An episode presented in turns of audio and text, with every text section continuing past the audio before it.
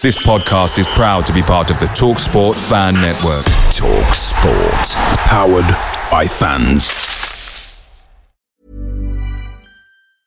And there it is. That's as good as it gets on this stage. Nissan Townstar EV strikes again. It's an unstoppable van. Unstoppable. Look, Just fantastic. You can actually see the Pro Pilot technology in action. Effortless parallel parking. It moves with all the confidence that comes with a five-year warranty. And with a bench full of all-star van experts, there's real strength in depth here. That's all-star quality. Search Nissan Townstar EV and visit your local All-Star Van Centre to see for yourself. Terms and conditions apply. Five years or 100,000 miles, whichever comes first. ProPilot is an advanced driver assist technology. Driver's responsibility to stay alert, drive safely, and control vehicle at all times. Hey guys, quick thing. The Talksport Fan Network is proudly supported by McDelivery, bringing you the food you love. McDelivery brings a top tier lineup of food right to your door. No matter the result, you'll always be winning with McDelivery. So the only question left to say is, are you in? Order now on the McDonald's app and you can get reward points delivered too. So the ordering today means some tasty rewards for tomorrow. Only via app at participating restaurants. 18 plus rewards registration required. Points only on menu items. Delivery fee and terms apply. See mcdonalds.com.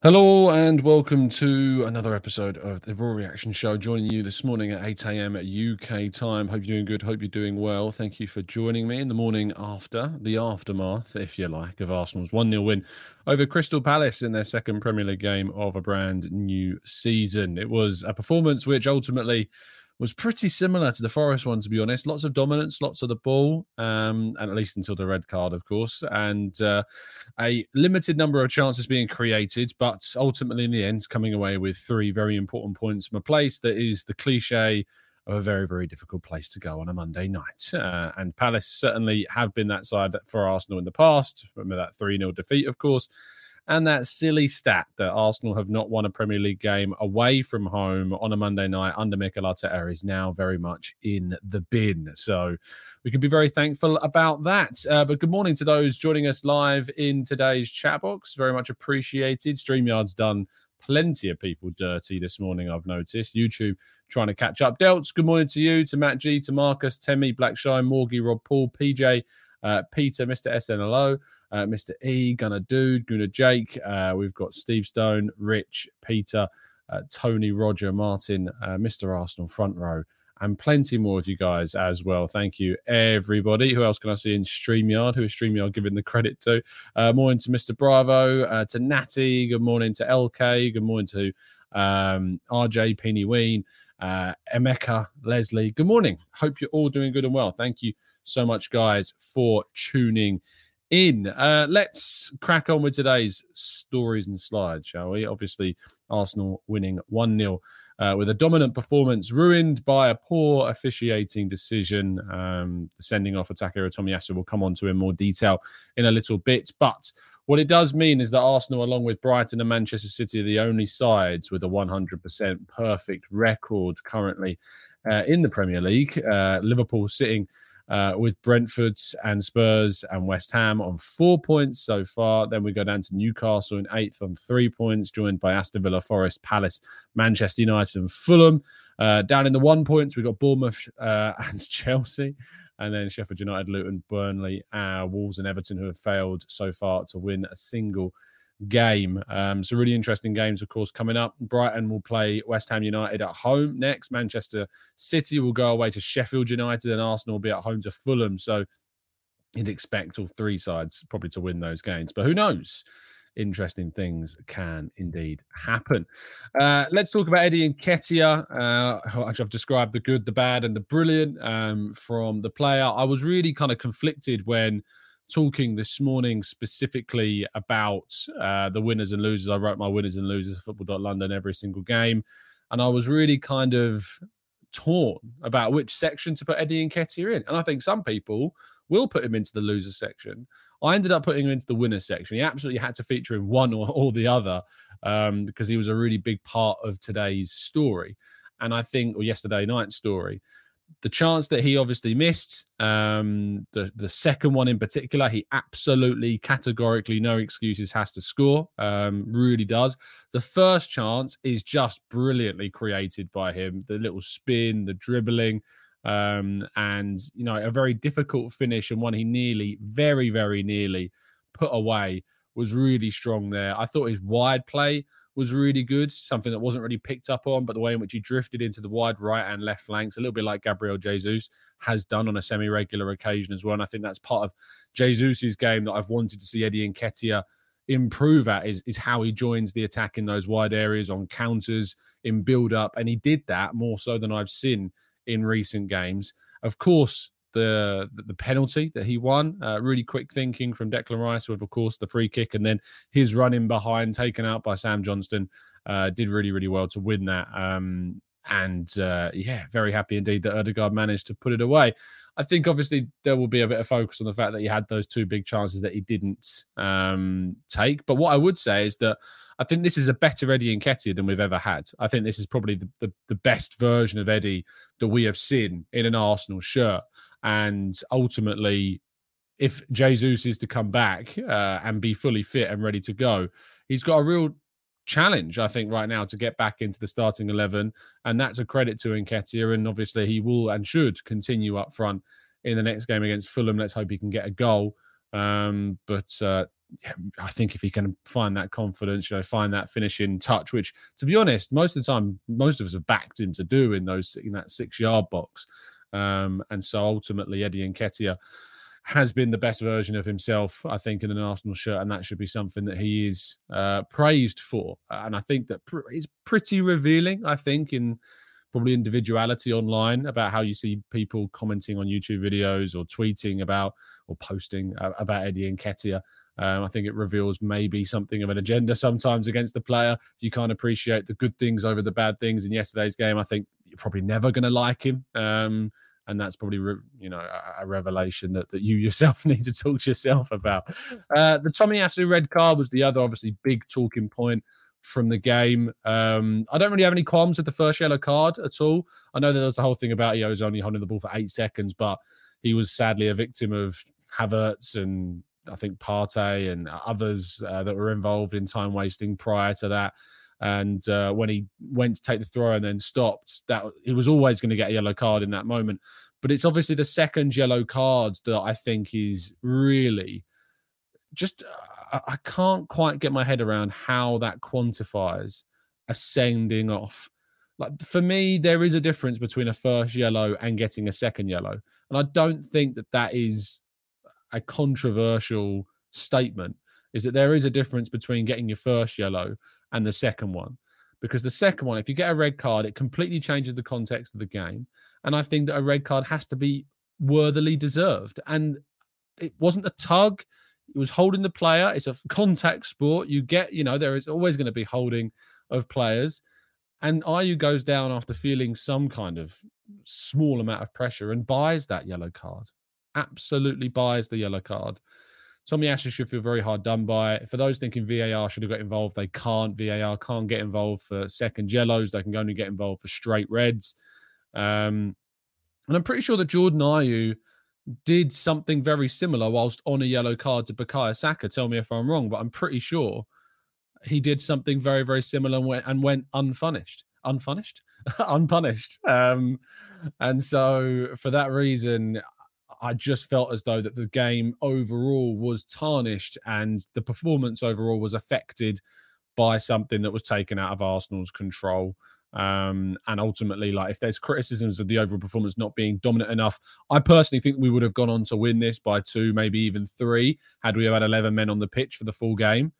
But what I will say is that I think we managed the end of the game as well as we could. You're coming up against a home side at Crystal Palace, where, as we talked about, a really difficult place to be. Really young, energetic team, full of running, lots of quality in their side. Eberechi is a fantastic talent. Uh, bringing off the bench players like Rak-Sakyi, who looks an exciting young guy. There's so much energy in that man, Crystal Palace team. And if you're going if you're going down to ten men, that is going to be you know the it's going to be a turning point and they are going to pressure you they are going to have more of the ball and psychologically you are going to have to react to that and i thought the way in which we dealt with going down to 10 men um, was was really good we defended solidly we cleared the ball we limited them to very few chances yes i think Odsonne Edouard should have scored um, but he didn't, and you got to take those chances. But we limited them to very few big opportunities, and that's for me two games in a row that, despite having that one goal lead, we've seen out really, really well to claim those three points. Whereas you've looked at Arsenal in previous seasons, even last season, and we've been in positions whereby we're one goal up. Uh, or we need to hold out. You think about the uh, the the Liverpool game last season, where we just it felt like an inevitability that Liverpool would equalise. It didn't feel that way um, in either of the last two games, despite only leading by a single goal. And I think that's really important for the way in which Arsenal have evolved this season. Is the composure, the confidence, the calmness when we're in that situation is that of a, a much better team than we have been in recent seasons. Declan Rice, for me, was absolutely man of the match. Dominant, physical, you know, it's, it's close to a nine out of 10 performance. You know, I think he just lacked a goal, which would probably given him a 10 out of 10 display. But he was so brilliant in, in what he produced in the middle of the field the recoveries, the tackling, the progressive passing, the spraying of the ball out wide uh, to find teammates in space. That is a performance of a hundred million pound player that we've needed. Uh, it's a performance of a player in that position that we have longed for. Um, and yeah, just just by far was man of the match in this game. I thought there were other obviously players that had really good games as well, but Rice stood out um, amongst nearly everybody else. The only other player that I really would give almost equal credit to was William Saliba, and we'll talk about him shortly. But I do want to talk about Kai Havertz as well uh, because he continues to divide opinion. I think that there is a real danger here, uh, sadly, of, of kind of this this player and the profile and the view of this player, um, the perspective of this player, running away from him with certain sections of the fan base. Um, I thought off the ball he was absolutely brilliant. Um, and that ultimately isn't really referenced or looked at by most people because we're a possession based side. And I get that. I absolutely understand that. And I agree with it. You know, do I think that Leandro Trossard, were he playing um, in that role, would he have had a better game? I think he probably would have done. Yeah. Um, and I think that Havertz was tasked with doing a lot off the ball, which he did well. But there are times, and I thought throughout the game that we had most of the ball before the red card. And I think his best moments probably came after the red card because we were out of possession more and he was good at kind of being an outlet and getting the ball up the field. But there were some really good touches and really good timing of passes. But the amount of times I saw people tweeting saying he was non existent. I mean, it's just lazy. It's just not watching him. That's that's all I can assume that it is. And it's just you're not watching what Havertz is doing if um, if the view of it is he did nothing in this game. It just because it's just factually untrue. It's like the the Nottingham Forest game when people said he didn't do anything, and yet you can find highlight reels of of every contribution that he made in the game. It's just not true. Now that's not me saying that he had a great game or even a good game. I don't think he had a, a great game at all. I think it was a, a very just a decent game from from Kai Havertz. You know, wasn't bad, wasn't great, was just a very solid five six out of ten performance. Um, and I think that ultimately, uh, when we go home uh, next week against Fulham, he's probably going to start again. Those are the games when we've got a lot of the ball that I want to see him thrive in. But also, when we come up against some very big sides, we know that Havertz can turn up in big games, be it a Champions League final against Manchester City. We know he can turn up in these types of games. So I think that there is so many more opportunities to come for Kai, but I am very frustrated that we get these lazy views that he didn't do anything at all because it's just not true and it's just misrepresenting the performance and the things that he did in the game. But I do want to see more. I did feel as though maybe he could have come off uh, Leandro Trossard, and had we have had 11 men on the pitch until the end, um, maybe we could have done that. And I do feel bad for someone like Trossard, whose performances have been outstanding, really, and he's not got uh, minutes in that game, which is a frustration. But we'll probably see him very, very soon, I'm sure. The other player I said, other than, than Declan Rice, who I thought was brilliant, was William Saliba. Absolutely astonishingly good. Yes, he made that mistake, uh, which allowed Jordan Ayew to get in, but what a tackle. Risky, and you have to win it. And if he doesn't win it, he gives away a penalty. And we're probably having a very different conversation about his performance. But what a dominant, composed, calm display from a player that um, ultimately is it just transforms this Arsenal team at the back. And people question why Gabriel didn't start, and we'll talk about that in a second as well. But Saliba in that left centre back role, I feel as though enables us to be uh, more fluid, a little bit more uh, protective of the back line, especially if you've got an inverted player like a Zinchenko or a Timber or even a Tomiyasu to some degree, because he has greater mobility than Gabriel does, greater recovery speed, and arguably better um, tackling in some of those positions as well.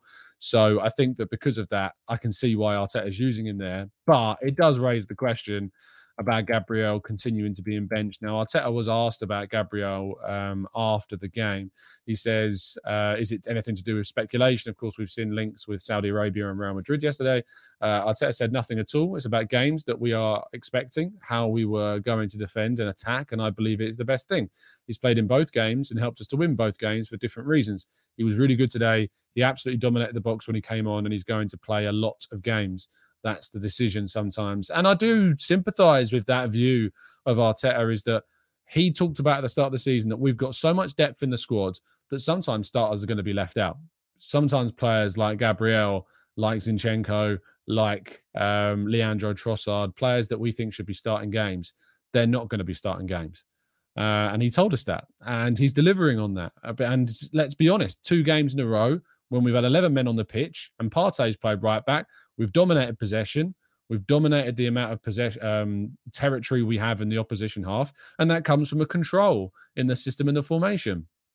Criticisms of the system, I don't agree with. You have to evolve as a team. You have to improve. You have to take what you've done last season and move it to that next level. We didn't win the league last season. We didn't do enough to win the league last season. Yes, the injury to Saliba and Tomiyasu was a big part of that. But if you stand still and you do the same things that you did last season, you're only going to go backwards because the teams around you aren't going to stand still. So you have to move as well. You have to improve. You have to evolve as a club. And I think that that is the way forwards. And I think what Arteta is trying to do is really, really important. Now, Mikel Arteta, as I mentioned, did discuss Gabriel, as we've talked about. He also talked about the red cards, um, in which he said, I prefer not to make comments because for me, it's obvious. He was asked about the time wasting. He said, For me, it's not an issue. It's the referee's call. They are consistent with that. They explained it. And the only thing we are asking for cons- is for consistency. If not, we have to play with the stopwatch to understand what it is and what it's not, which again is completely fair. I don't really have too much to say about Arteta's comments really after the game because he didn't say anything all that controversial. He was also asked about Martin Odegaard, whether he's the new penalty taker, and he says, I have no clue. It's about leadership of players. And if they felt it was the right thing to do for me, I'm fine. They have to make those decisions on the pitch. I was surprised like everybody else, but he scored the goal, which is an important thing, and we won the game. And, you know, Saka was having a decent game. It wasn't like one of his most amazing or best games. He was uh, you know, for a Saka contextual performance. It was probably one of his more just decent games. And it, I think that if if Odegaard had the confidence to take it, great. That's absolutely fine with me. I don't have I don't have uh, Saka as my captain in my fantasy, like a lot of other people may have done.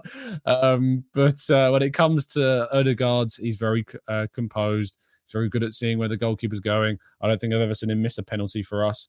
Um, and it was important to get him on the score sheet this season, get his goals up and running this campaign that was really, really key. But it is a first goal, not from open play, uh, which is not always the way with Odegaard. But it's a good way to get him off the, the ground for goals this season. As Saka is already off the ground for goals this season. So I think it was a really good decision in the end. And, and that was ultimately really, really important. Right, let's go to part two and your questions right after this. And there it is. That's as good as it gets on this stage. Nissan Townstar EV strikes again. It's an unstoppable van. Unstoppable. Look, just fantastic. You can actually see the Pro Pilot technology in action. Effortless parallel parking. It moves with all the confidence that comes with a five-year warranty. And with a bench full of all-star van experts, there's real strength in depth here. That's all-star quality. Search Nissan Townstar EV and visit your local all-star van centre to see for yourself. Terms and conditions apply. Five years or 100,000 miles, whichever comes first. ProPilot is an advanced driver assist technology. Driver's responsibility to stay alert, drive safely, and control vehicle at all times. Away days are great, but there's nothing quite like playing at home. And the same goes for McDonald's. Maximise your home ground advantage with McDelivery. Are you in? Order now on the McDonald's app. At participating restaurants, 18 plus serving times, delivery fee and terms apply. See mcdonalds.com.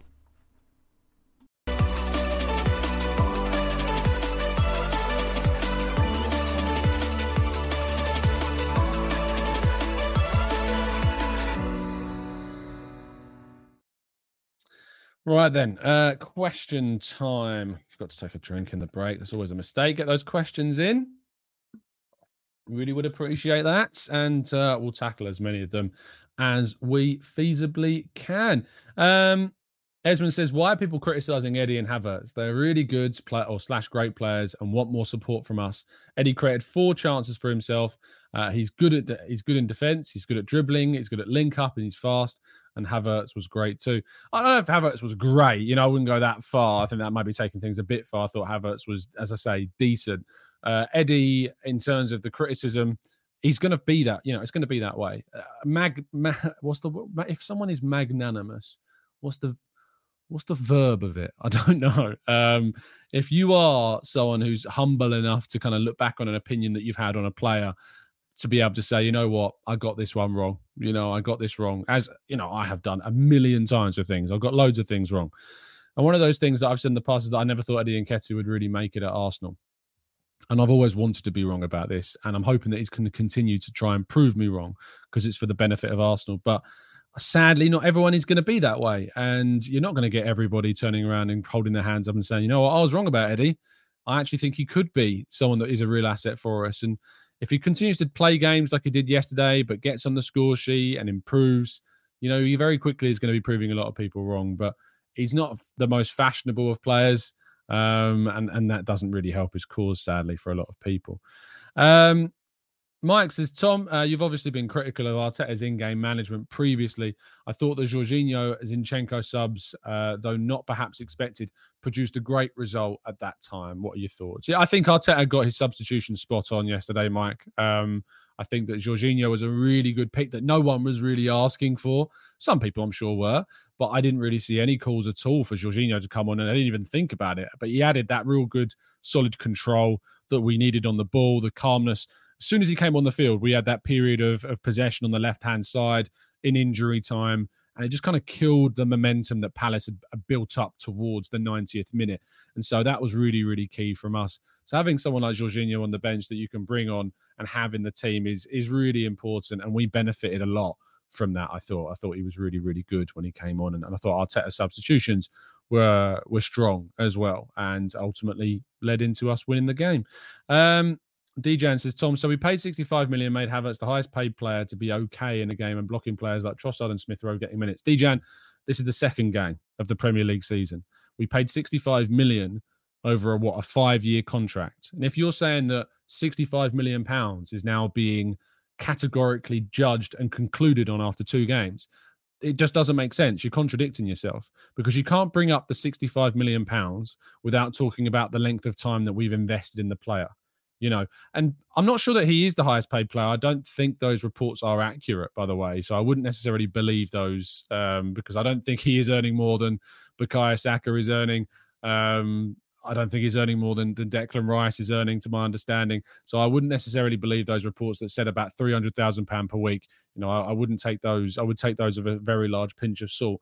But it's such a contradiction to say that we invested all this money but at the same time completely forget the length of contract we've given to the player. We've invested in a player over a period of time. So if you're coming to conclusions after two league games, it's just a contradiction of that entire look at the amount of money that we paid for him.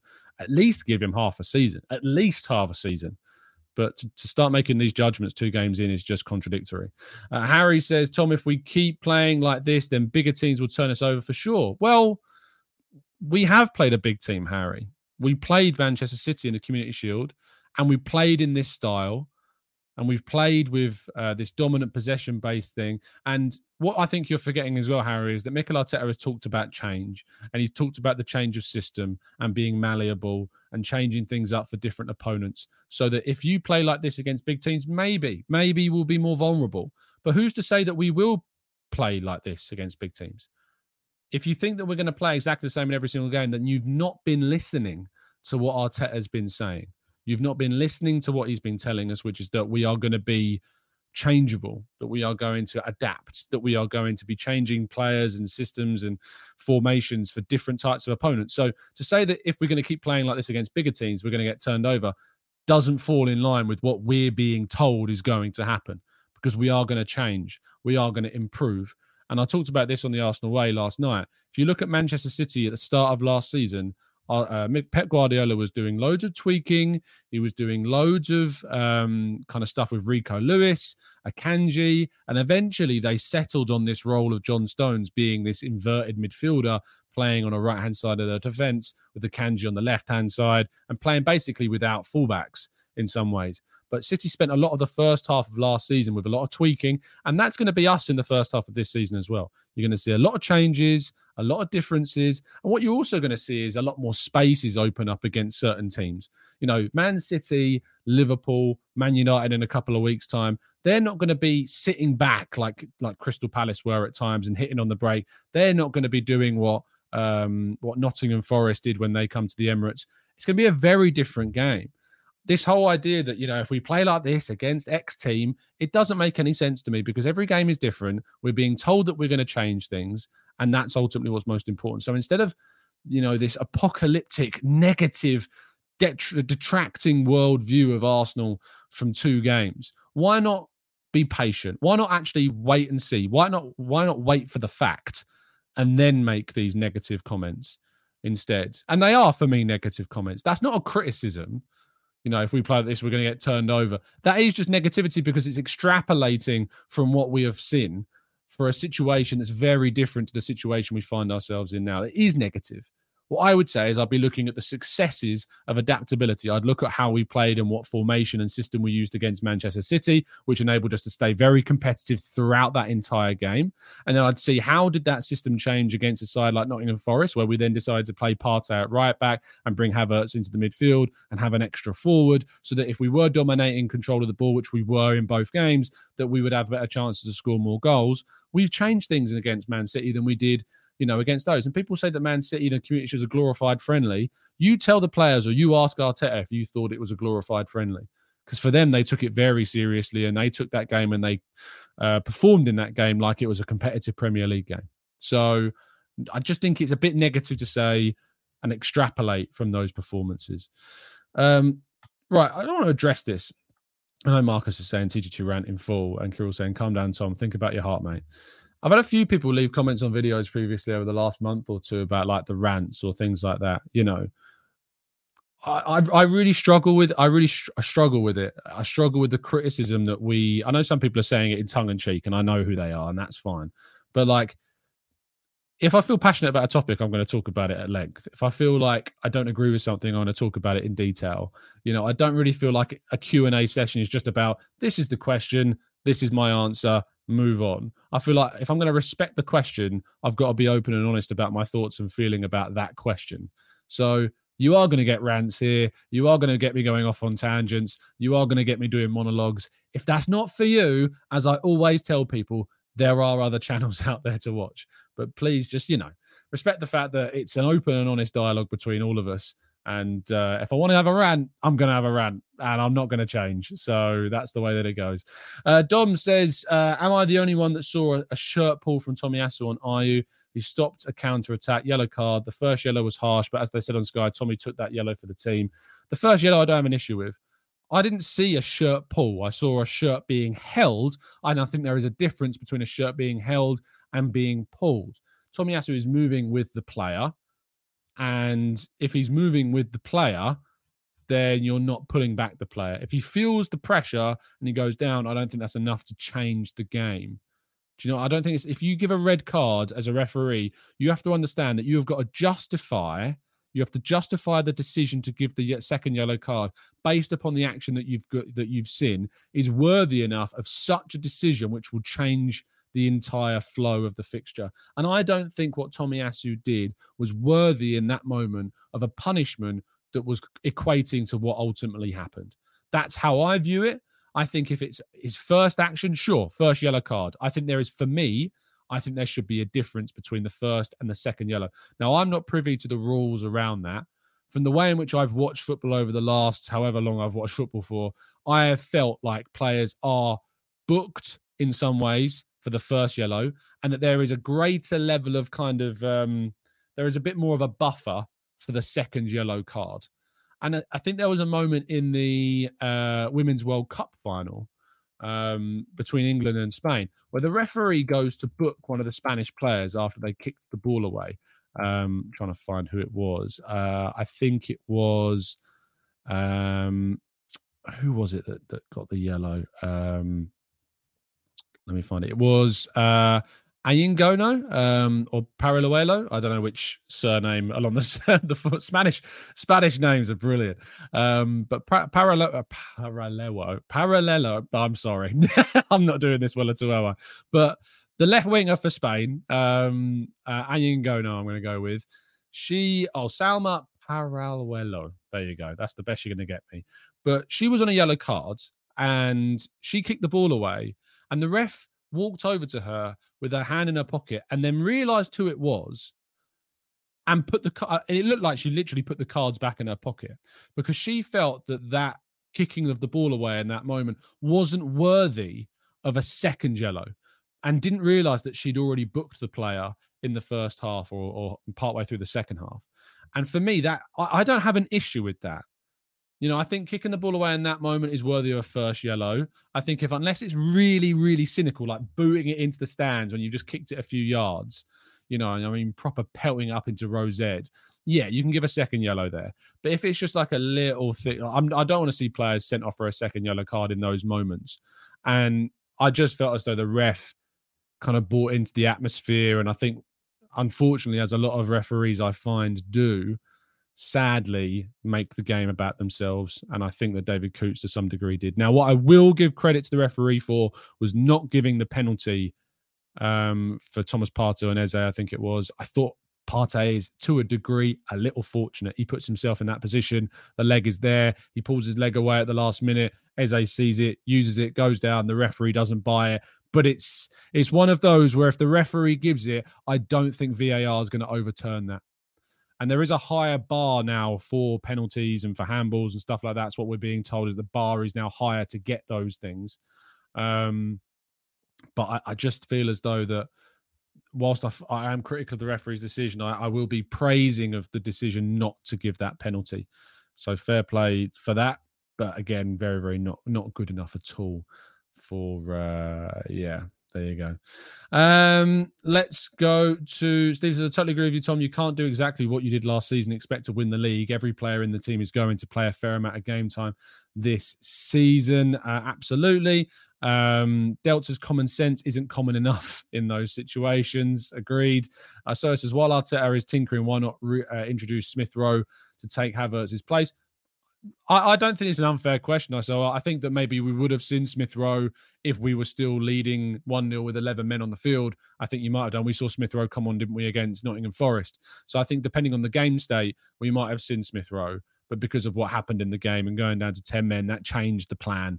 And uh, there wasn't really scope to bring him on. Havertz, what Havertz offers us in that moment is something of a target man. He gives us an outlet like he did against Manchester City in the Community Shield.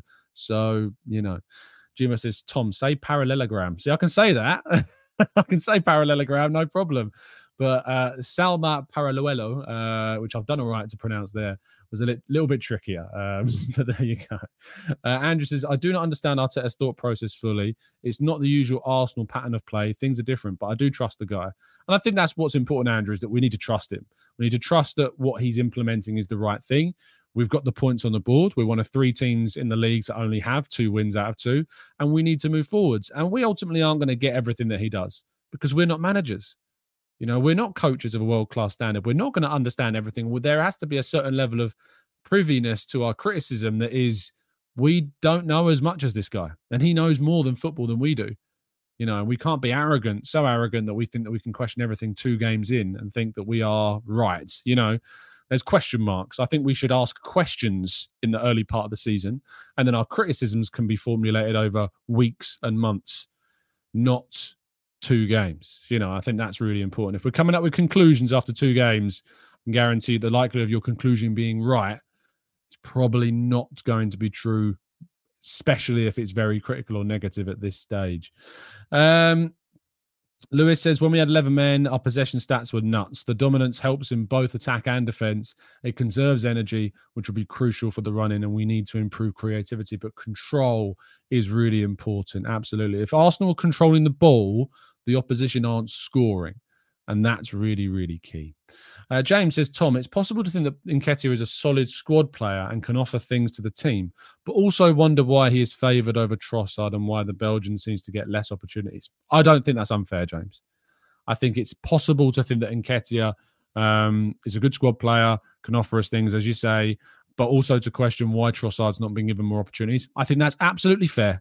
I don't have a disagreement with that, James, at all. Um, I think that Trossard is worthy of more minutes than he's getting, but he's sadly becoming a bit of a victim of how competitive the squad is and how few opportunities that we're going to be able to give to players in certain moments. When the Champions League's here, when the cup games are here, you know, I'm sure that we'll be starting to see plenty of players get plenty of minutes in really important games. So let's see. Daniel says, Tom, how's the FPL? Well, I assume, Daniel, from your question, that uh, it's not going as well as I would like it to. Let's have a quick look at the TGT members Discord. I tell you what, I know you're fifth, Dan, but I'm eighth out of how many people? 79. I'm doing pretty well. In the main TGT leagues, I think there's hundreds of people in there. I'm 133rd out of how many people are in this league now? Goodness me. Um, oh my goodness. How many? We've got more than 500, more than 600. More than 700, more than 800. No, have we got a thousand people? Oh my goodness me. We've got how many people are in this? This is ridiculous. I didn't realize we had so many people. We have 1,313 people in our TGT league, which, by the way, if you want to join, the code to do that is on your screen now, bottom left hand corner, CFJ092. I didn't realize we had so many people, and I'm sitting in the top 10%. I'll take that. I'll take that all day long. Very, very happy indeed, Dan, with that. And there's a long, long way to go, mate. So relax, relax, my friend. Uh, D Jones says, Tom, with all the cars the refs are taking the emotion out of the game and the risk is the game will become robotic and boring. Absolutely. Uh, Chun Ho says, the formation change we had this season allows Eddie to play more around the box and less coming deep and linking up with players like Jesus did. And maybe things will change if we have Jesus. That's important to think about. Mike says, why do the why do people keep on about the number of games we'll play this season? It's no different to last season. In fact, progressing to the Europa League final is more games than that of the Champions League. Actually, it's not um, because now you have a bye past the last 32 if you win your um, if you win your group stage. So it's actually the same amount of games as we would have played last season, but we got knocked out pretty early on. If you finish second in Europa League group, then you will have an extra game. And if you finish third in your Champions League group, you'll have an extra game as well because you'll drop into the champion into the Europa League. But um, yeah, I think that the amount of games that we have is always going to be talked about as a lot, but we have a deep squad. We have a lot of players, and that's fine. I still think we need to add two more, but I think we need to move on players more. You know, we're hopefully going to be moving players on in the next week or two, um, or less than week two, because we haven't got two weeks left uh, of the uh, of the season. So uh, it's going to be very very difficult indeed. Um, Eddie says, "Do you think we should have we would have pushed for a second goal at the Emirates at the same tactics would have been used?"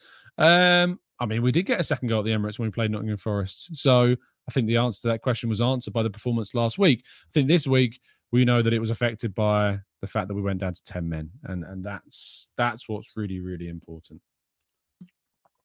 I think what Dan points out here is important, though, when we talk about the number of games. The amount of competitive games with Europa, we can afford to play as second team players. We can't necessarily afford to do that in the Champions League. Now, I think that's true and to a degree not true because the squad has changed. The squad is different to last season. Now we have Havertz and and um, and Raya and Rice we are going to play more. We are going to change up still. There is going to be changes to the 11 for the Champions League. Um, but what I would say is that those competitive games that are more competitive than they were in the Champions League are now uh, Europa League, sorry, are now being tackled by the fact that we've got a greater com- competition throughout the squad. So I think that we will still we will still see second team players, if you like, play or players that are on the bench in the Premier League because those players are good enough to be in the first team now you know. So I think you're going to see Trossard, Jorginho, Raya, um, players like that play more, Kiwior, you know, in the Champions League. I think because they're good enough to start. in our Premier League team. So that's that's really important. Mr. Justlin says, Tom, how do you get better at FPL? I'm rock bottom in my last private league of 23.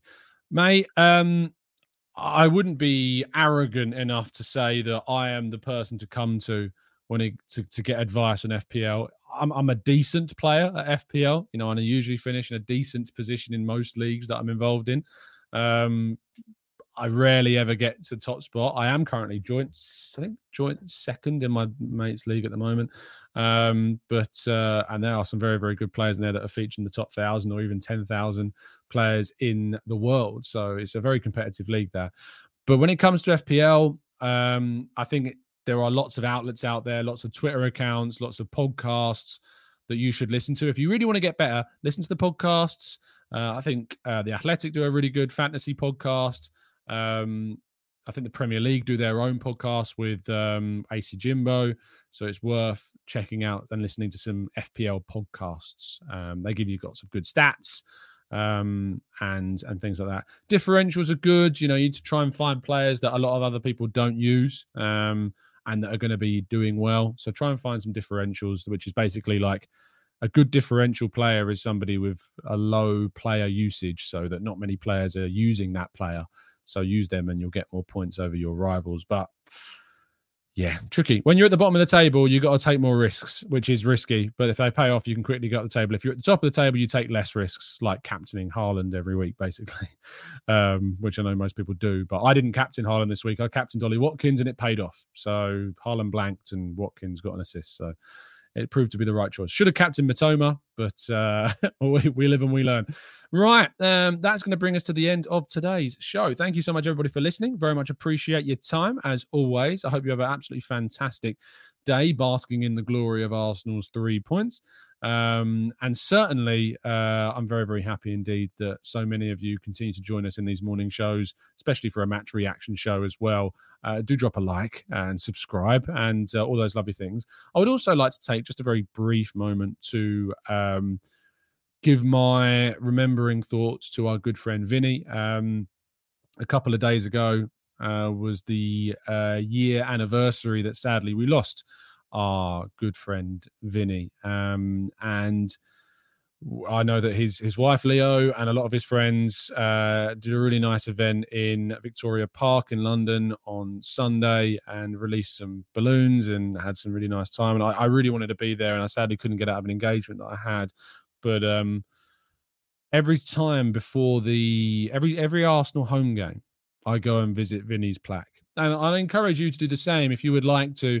Um, we, if you're new to the channel, uh, Vinny was a, a, member of the channel and a listener, and he sadly passed away due to esophageal cancer. Um, we've raised a lot of money for Cancer Macmillan, who did some fantastic work in looking after Vinny. Um, and uh, we also raised money to have a plaque placed outside the Emirates Stadium. If you would like to see and like to go and see it, what you need to do is when you get to the Emirates Stadium, if you're looking at the armory, so you're looking at the armory, you need to go up the stairs to the right hand side of the armory and you go up, so towards the Thierry Henry statue. And behind the Thierry Henry statue, there is a load of like um, red and white um, kind of painted, uh, what I don't know what best way to call it. They're kind of red and silver painted plaques. Uh, the one that Vinny's on at the moment, it's one of the newest ones. So if you go all the way down round the corner of the stadium, if you go towards the end of all the plaques, you'll be able to find um, Vinny's plaque there. It's the one that ha- says hashtag uh, a sexy bald man and Xhaka's bodyguards. Uh, and if you find it, um, just say a little prayer for Vinny, whether you're religious or not. You know, just say a little prayer for our boy and. Uh, I give it a tap and uh, and go and carry on with my day and, and hope Arsenal can get the points. So, but it's it's something I think that's brought a lot of people within our community very much closer together. It's yeah something that I do before every game that I'm at the Emirates. I go and see that plaque, and I encourage you to go and do it too. Um, Dave says I make that same pilgrimage when I manage to get down. Yeah, it's it's a really nice um, it's a really nice thing um, that we've done. So yeah, I think it's it's uh, it's great. Um, but yeah, I just wanted to finish the show with that um, because I know that Vinny was a really important part of this community and uh, we miss him every single day. Thank you, everyone that's tuned in. I really appreciate your time. Drop a like, subscribe, all that lovely stuff. You know, Vinny would be telling you to smash that like button and, uh, and to subscribe. Um, that's what he did every single time he came onto the uh, the member show. He'd always encourage our new members to come on the show and our previews as well. And I know that Alpha Dan has, has taken on that responsibility in a really, really fantastic way. So uh, thank you uh, to everybody. Uh, but we'll see you soon. And as always, up the Arsenal.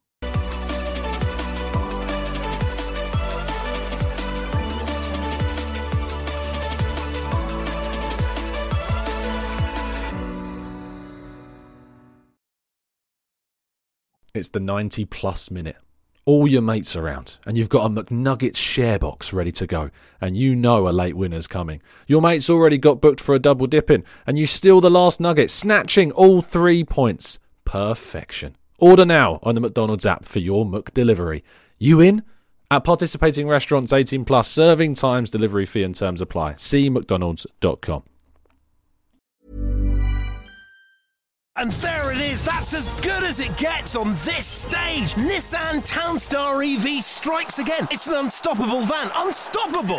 Just fantastic. You can actually see the ProPilot technology in action. Effortless parallel parking. It moves with all the confidence that comes with a five-year warranty. And with a bench full of all star van experts, there's real strength in depth here. That's all-star quality. Search Nissan Townstar EV and visit your local All Star Van Centre to see for yourself.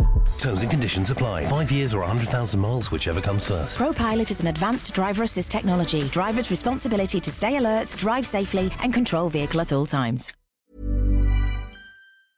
This podcast is proud to be part of the TalkSport Fan Network. Talk Sport. Powered by fans.